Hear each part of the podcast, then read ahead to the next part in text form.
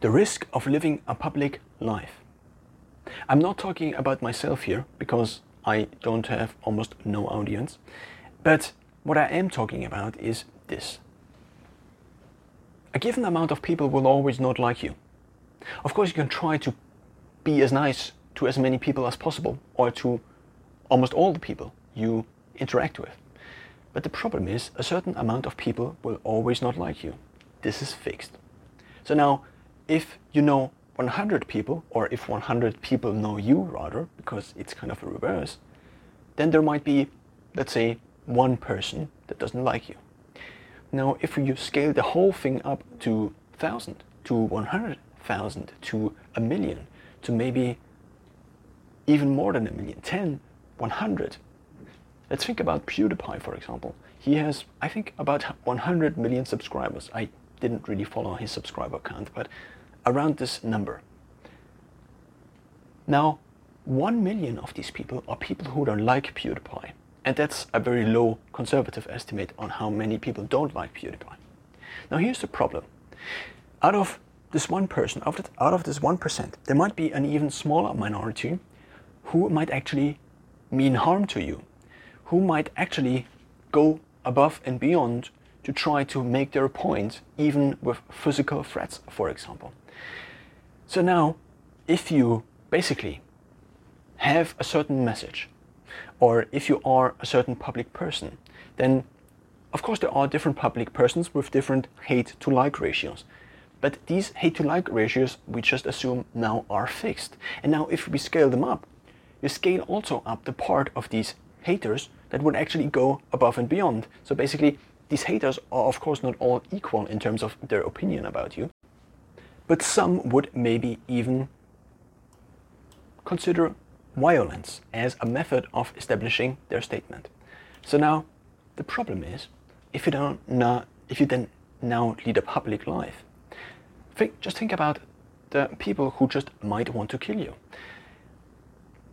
If you scale from 100 people to 1 million people to 100 million people, this number basically scales exactly like the audience.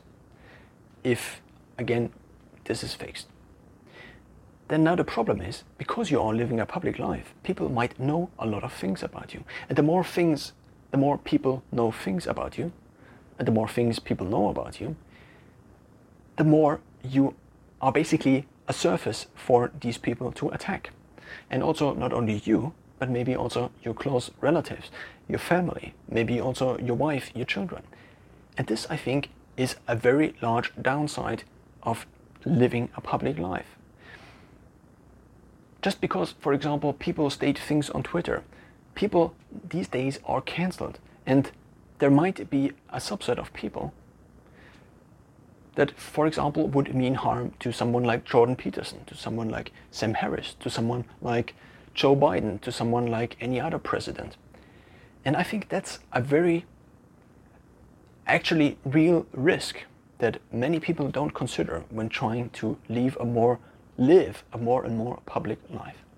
So maybe it's not the best idea of all to film your home restoration vlog and then to actually live within the same building because then these people just within the only thing you now have to do as a person who wants to do harm to another person is to research a few facts or hack a few facts or maybe if you film out outside of your house for example maybe the only thing you have to do is try to match the image on Google on Google Street View for example or try to get any cues about where the location actually is and I think it's not as hard as you would think to get a lot of information. There was this case of someone, I think his name is Corpse, who was famous for having a very deep voice. And this person actually got doxxed. Now, doxing is a term that is used for finding out personal public information about people, but collecting and condensing this information down and then releasing this information again publicly. It's not illegal because it's just acquiring the different traces we leave online, for example. But at the same time, I think it makes sense to just try to look at the risk profile of pursuing a career that requires, to some extent, living a public life. Or just think about actors, for example. Of course, many actors are beloved, but if an actor, for example, plays a villain again and again and again, then the association many people will have with this person is probably a more and more negative one. Or maybe they just praise the acting skills. But this is not that they just praise the acting skills, but a certain percentage of people praises the acting skills. And a certain percentage of people does not. And a certain percentage of people maybe doesn't agree with someone like Will Smith slapping another person and then maybe would mean harm to his family. And maybe state all these things online.